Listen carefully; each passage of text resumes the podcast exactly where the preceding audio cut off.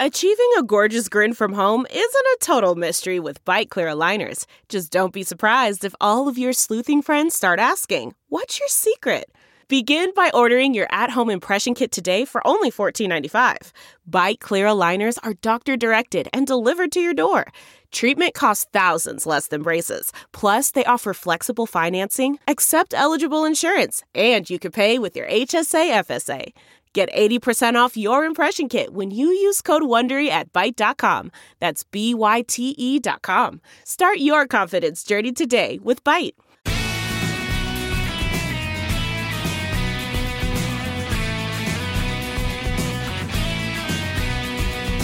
From Offscript Media, I am Matthew Zachary, and this is Out of Patients. On today's show, Pay Your Patients, an ode to industry. We're going to talk about the fact that people like to take advantage of our stories because we went through all sorts of shit we didn't ask for, and yet our stories are valuable to companies that monetize them, and yet they don't compensate us for telling them our stories. Not okay in any way. I'm joined by a whole bunch of experts for a great roundtable conversation about this very topic, starting with Andrew McDowell, Chief Operating Officer and Senior Producer here at Offscript Media, Jen Horonjeff, also a Senior Producer here at Offscript Media and the founder and CEO of Savvy Co-op, and Sandy Vassos, a longtime friend of mine from the industry. She's a veteran nonprofit executive and strategic advisor to Offscript Media for strategic relationships. We hope you like what we have to say, so please enjoy the show. So, don't start a charity. Just gonna start right there. Don't start a charity. Words of wisdom. Are they really words? Pearls of wisdom. Is it words or pearls? Either way. Either way, Either way. pick whichever one you prefer today. You Sandy- can break wisdom down into many different That is true. Mm-hmm. Wisdom is Packets. subjective. gallons. Yes. Well, Sandy, you've worked for a nonprofit. I've worked for a nonprofit. Do you tell people how many people said, "Well, I want to start a charity"? None. No one ever said that. No. Or did you tell them not to?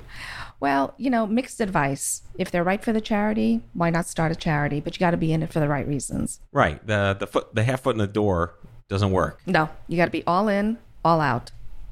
I think running the nonprofit, uh, running Stupid Cancer, the, the, the predatory nature of industry coming to you to sort of pluck the apples out of the orchard for their own benefit was the best and worst problem to have. A, was, I I felt it was a symbol of success that these companies saw opportunity, which, you know, we amassed X amount of people, we're valuable to you, come to the orchard, pluck the apples, but at the same time, oh, we're not going to pay you to enter the orchard to pluck your apples.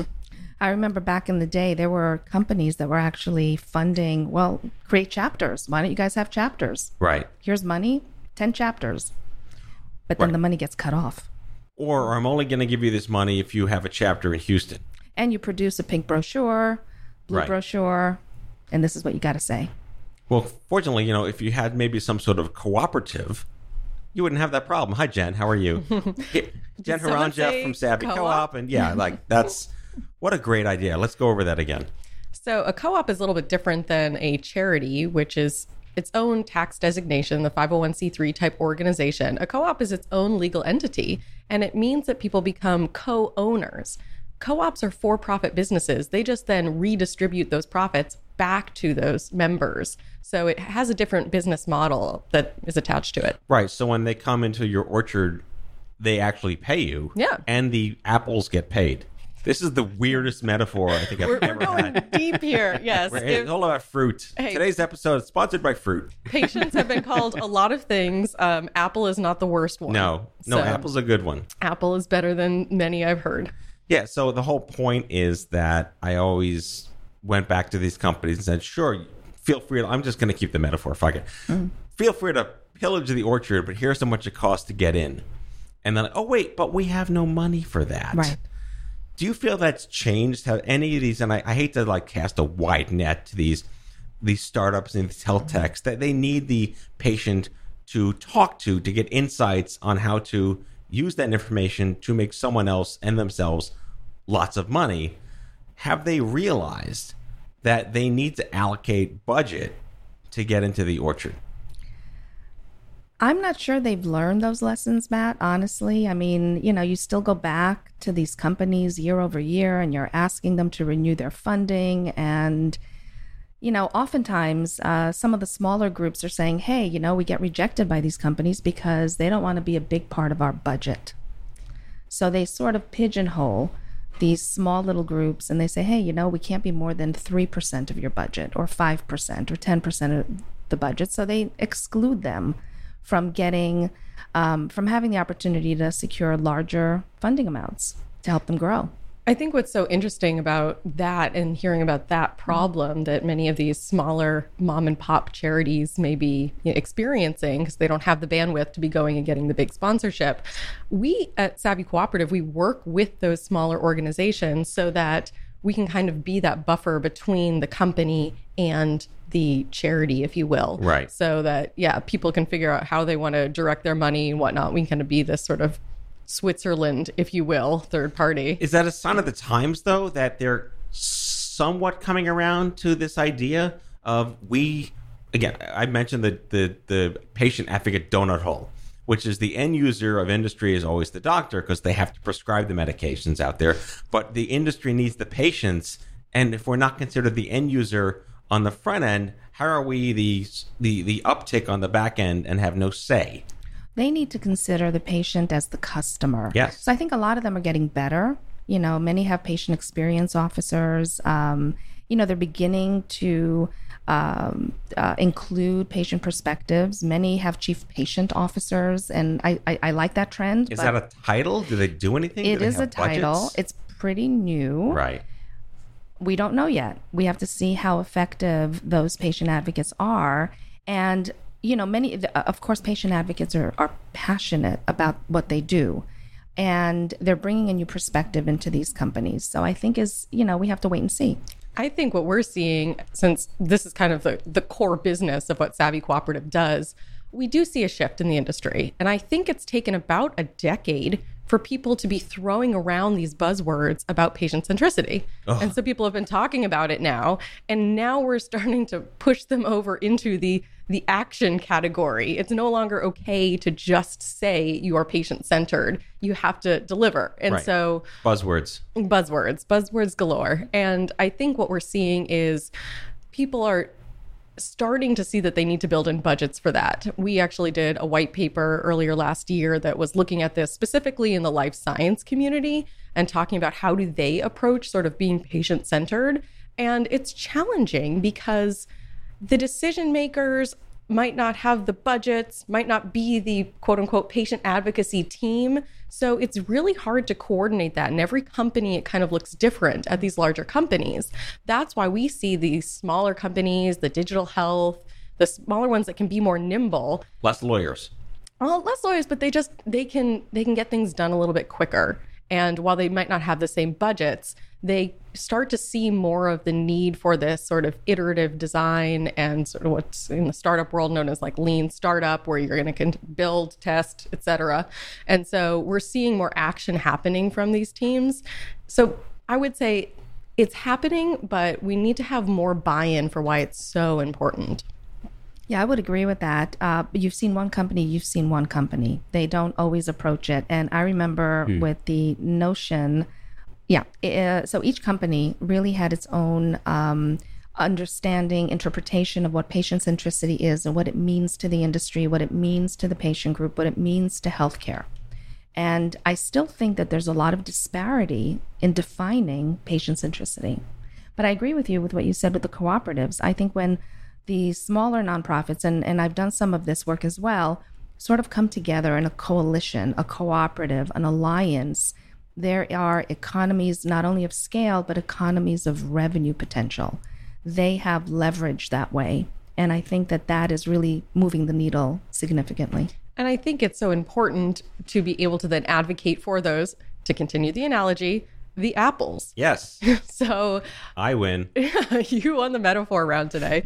Because what needs to happen is we all should be in service to those individual patients. And when we can do this effectively, we can make sure that they are fairly compensated and not being taken advantage of, which is kind of been the model of healthcare so much. I know that it's set out to help those patients, but the economic model is oftentimes extractive of mm-hmm. patients. So we need to be that sort of honest broker to make sure that those individuals are fairly valued. It's the arrogance of industry to presume that just because it is technically, ethically, morally in the interests of patients to know about options for them, you become a customer that they need to learn from. They should compensate you because you didn't ask to be that focus group member.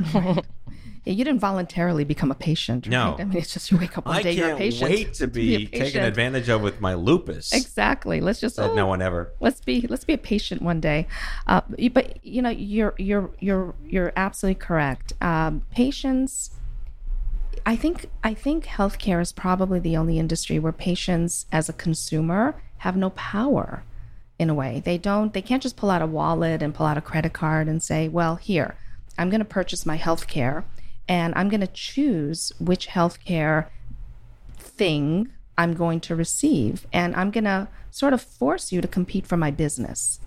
And that's very important because patients still don't carry that consumerism, the economics of their their healthcare with them.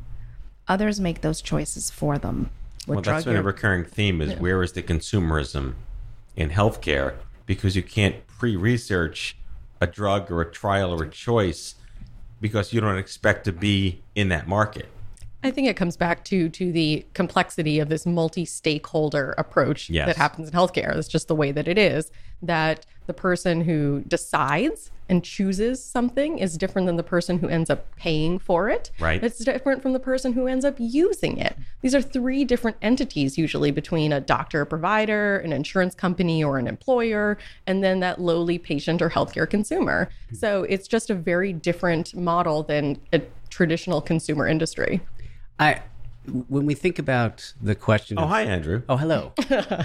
when we think about the question of the role of the nonprofit structure in organizing patients in the past to help them organize their relationship to the industry, do you think that the fact that it's primarily been nonprofit organizations doing that in the past that has led to an assumption on the part of industry that patients don't want to be compensated for their ideas and for the role that they play in shaping the industry's understanding?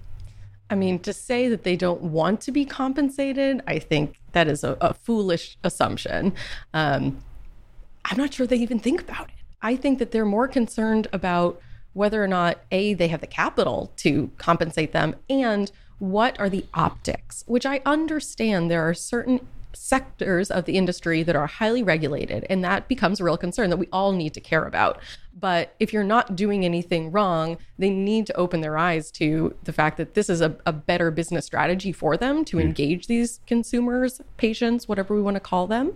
Um, in a more meaningful and equitable way. So I think that it's sort of some willful ignorance on their part about whether or not patients want to be compensated. The words consumerism, even, I mean, that's seen as being an evolution of the way that we describe the role of patients. A lot of patients don't want to be considered consumers. Right. Especially when it's something that's like life threatening or, you know, I didn't ask to be a consumer multiple sclerosis patient. Like there's no MS store to buy clothing in. It's it's an evolution of I would say an idea that if you think about patients as just people who need to buy shit that they didn't want to buy before? Because again who pays for it? Maybe there's a groupon for your chemo. Like like it's a because I remember when like patient became survivor, and there was a lot of controversy even over that word because I think the NCI or Livestrong came up with a new policy where in order for like billing codes to work and hospitalizations and reimbursements, you had to be considered a cancer survivor from the day you were diagnosed. And back when I was diagnosed 25 million years ago, you didn't even use that word until you were like five years out. But the health economics around the semantic became a conversation out there. I, I, I don't believe that the nonprofit sector has been intentionally ignorant of the potential monetization opportunities when pharma bio come to them.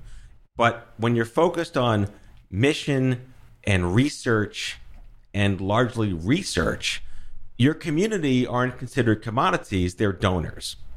Well, I think one of the things that we see with our relationship with other health charities, et cetera, these patient groups, is that they just don't have the capacity always to do this. That's not why they exist. They are disease ish specific groups that are working on behalf of their community to develop programming and education and policy.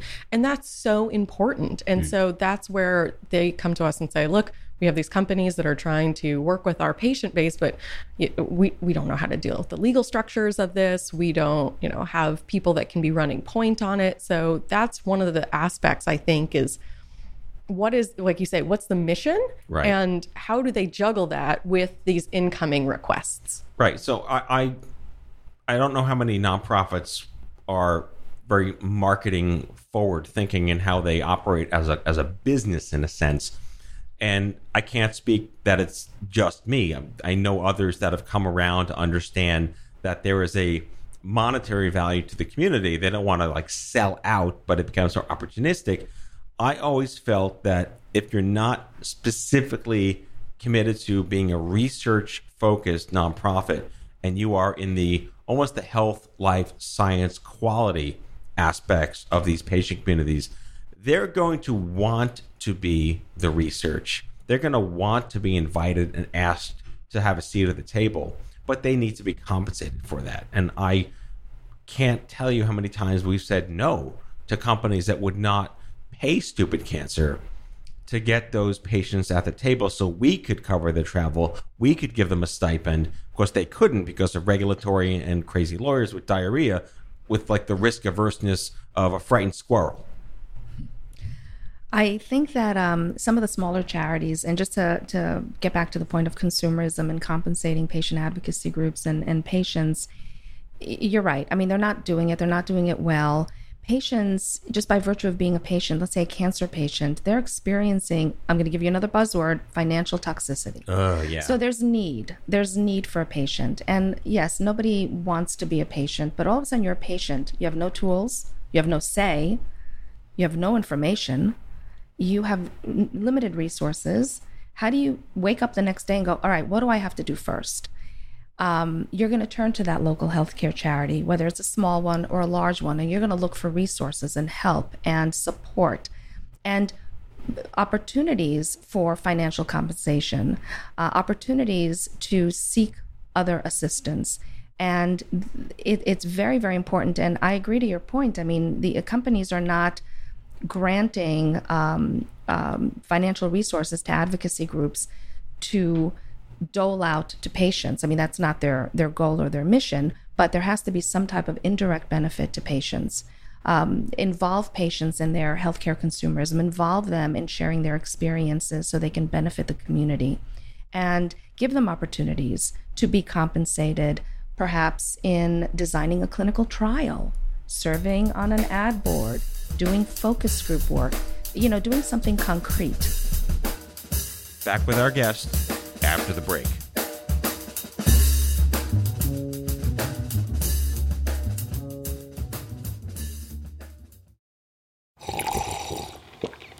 That's not just the sound of that first sip of Morning Joe. It's the sound of someone shopping for a car on Carvana from the comfort of home. That's a good blend. It's time to take it easy, like answering some easy questions to get pre qualified for a car in minutes.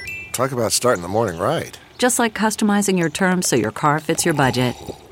Mm-mm-mm. Visit Carvana.com or download the app to experience car shopping the way it should be convenient, comfortable. Ah. Delve into the shadows of the mind with Sleeping Dogs, a gripping murder mystery starring Academy Award winner Russell Crowe. Now available on digital. Crowe portrays an ex homicide detective unraveling a brutal murder he can't recall. Uncovering secrets from his past, he learns a chilling truth. It's best to let sleeping dogs lie. Visit sleepingdogsmovie.com slash Wondery to watch Sleeping Dogs, now on digital. That's sleepingdogsmovie.com slash Wondery.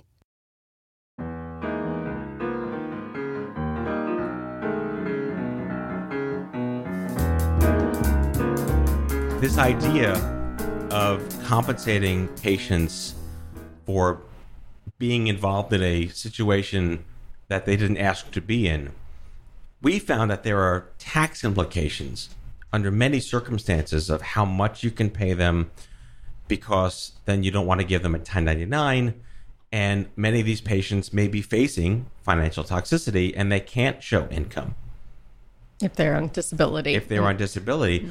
A lot of young adults we've worked with were on disability. They hadn't worked in several years. They they can't show an income because it'll counterbalance their disability checks out there. And there are organizations that have found a, an odd loophole where they'll like they'll pay your electric bill, they'll pay your car payments, and it's an adjacent way to compensate them. Have you seen Yeah. that in your space, Sandy? Yes, I have. I mean, there are some good groups out there, and there are not a lot of them, maybe less than a handful, that will go directly and pay the mortgage or pay the car payment or renegotiate um, a debt. And that's incredible work. Um, there's a group, and uh, I don't remember their name, but it's a group of lawyers and accountants that have gotten together. It's a voluntary organization, and they do just that. Is that the New York Legal Assistance Group? No, no, it's not. Um, and and we can talk about resourcing perhaps in another program. What resources are out there for patients that might be interested in, in seeking these types of resources? But they this stuff should not be taxed. This is ridiculous. That's a whole other conversation. That is a whole other conversation. I mean, you're going to be taxing. Oh, I'm going to give you five hundred dollars or thousand dollars just to help you get food on the table if you're a single mother, and we're going to tax you for it. Meanwhile, you have cancer. Right.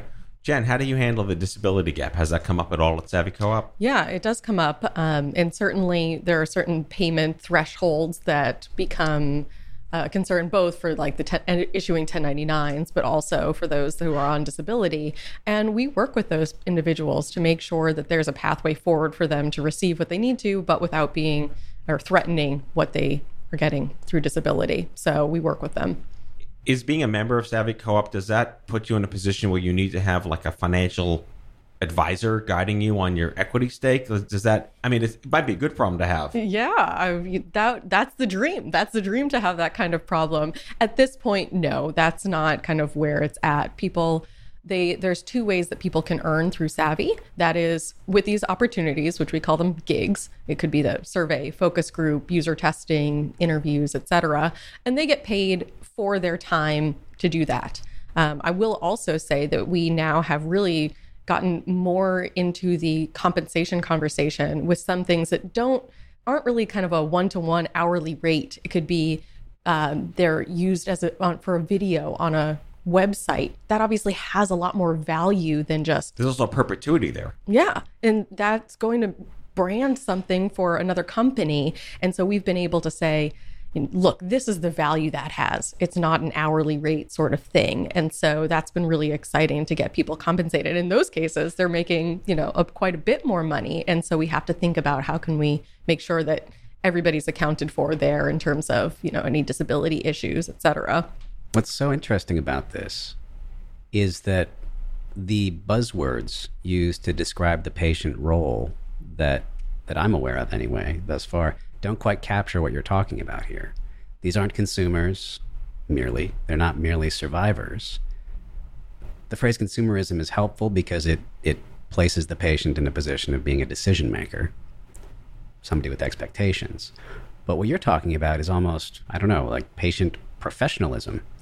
yeah that gets to be a tricky Consulting, term right? Patient consulting. Yeah, all of these things can be troubling depending on who the audience is. On if the some people say, "Well, we want somebody of that stature, of that influence," and then others say, "Well, we don't want the professional patients. This is what they do, or whatever." And so, I don't care what you call them, but sometimes you're looking for those kind of leaders in the community, but sometimes you're directly not looking for those people, and that's something we care greatly about at Savvy is to make sure we have more diverse voices.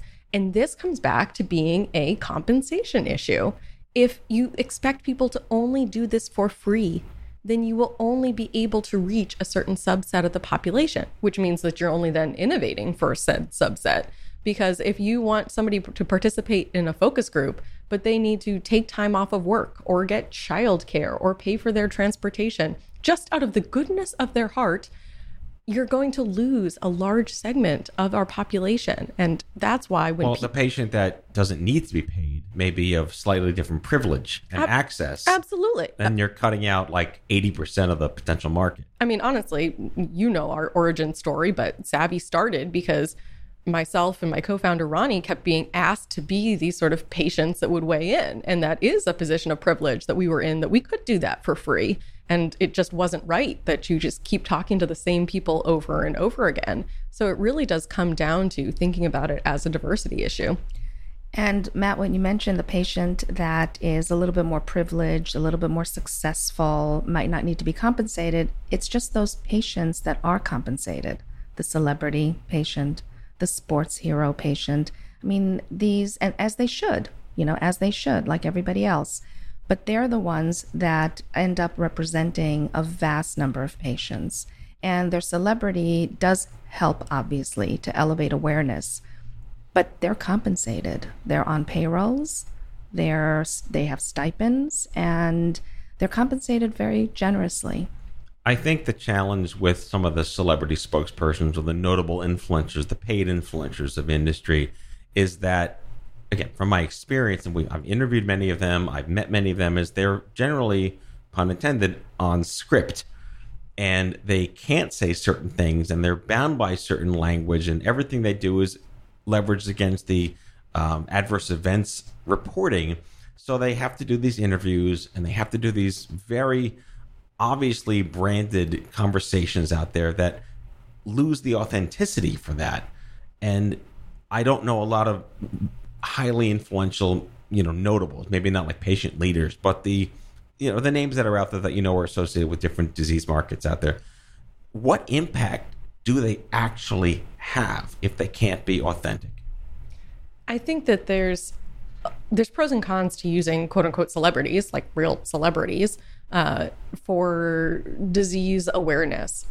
They reach people in a way that many of us can't. I think that that's great. It's great to drive awareness, but as you say, what uh, what can they say and how effective is that? But I do think that there's sort of this untapped market there to get them to be more effective. Um, but in the same token, what we hear from the patient communities when you see that commercial with a celebrity in it, do people actually relate to that individual? Because they have access to resources, unlike the rest of us. So, of course, you can go get the best care and pay for the most expensive treatments and all of that. So, we hear from the community that sometimes there's positive aspects to it, and sometimes they just don't relate.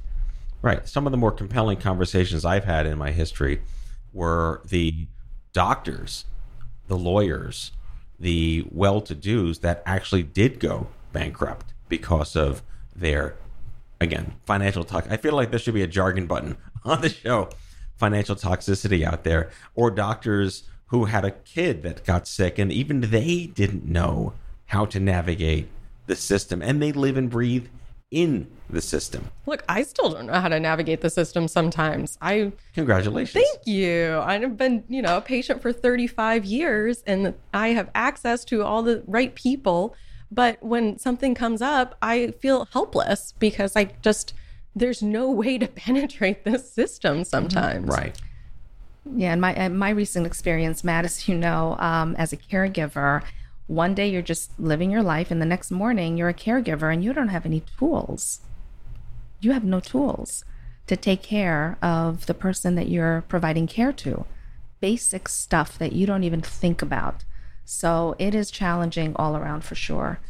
Well, I think the wonderful theme of this show is pay your fucking patients. and Jen, you've done a phenomenal job, at least bringing that conversation, maybe taking the volume to nine, and then we have to collectively push it to 11. Yeah, and that's that's the beauty of it is the more we can actually come together to do this that will actually drive the industry to follow along. Well, certainly a to be continued conversation here on the uh, podcast. Thanks for joining us, Andrew McDowell, Sandy Vassos, and of course, Jen Horonjeff, Savvy Co-op. Talk to you later, guys. Bye. Toodaloo. That's all for today, folks. If you like the show, be sure to subscribe, leave a review, follow us on social, and tell all your friends to listen. Out of Patients with Matthew Zachary is a product of Offscript Media. Our executive producer is Matthew Zachary. Our senior producers are Jen Horonjeff and Andrew McDowell. Darren Tunn is our production intern. It is recorded, mixed, and edited by Matthew Zachary. Our theme music is by the Mike Van Allen Quintet and by Mara. For advertising and media inquiries, email media at offscript.com. Hit us up at contact at offscript.com to share comments, feedback, and make guest recommendations. For more information, visit offscript.com.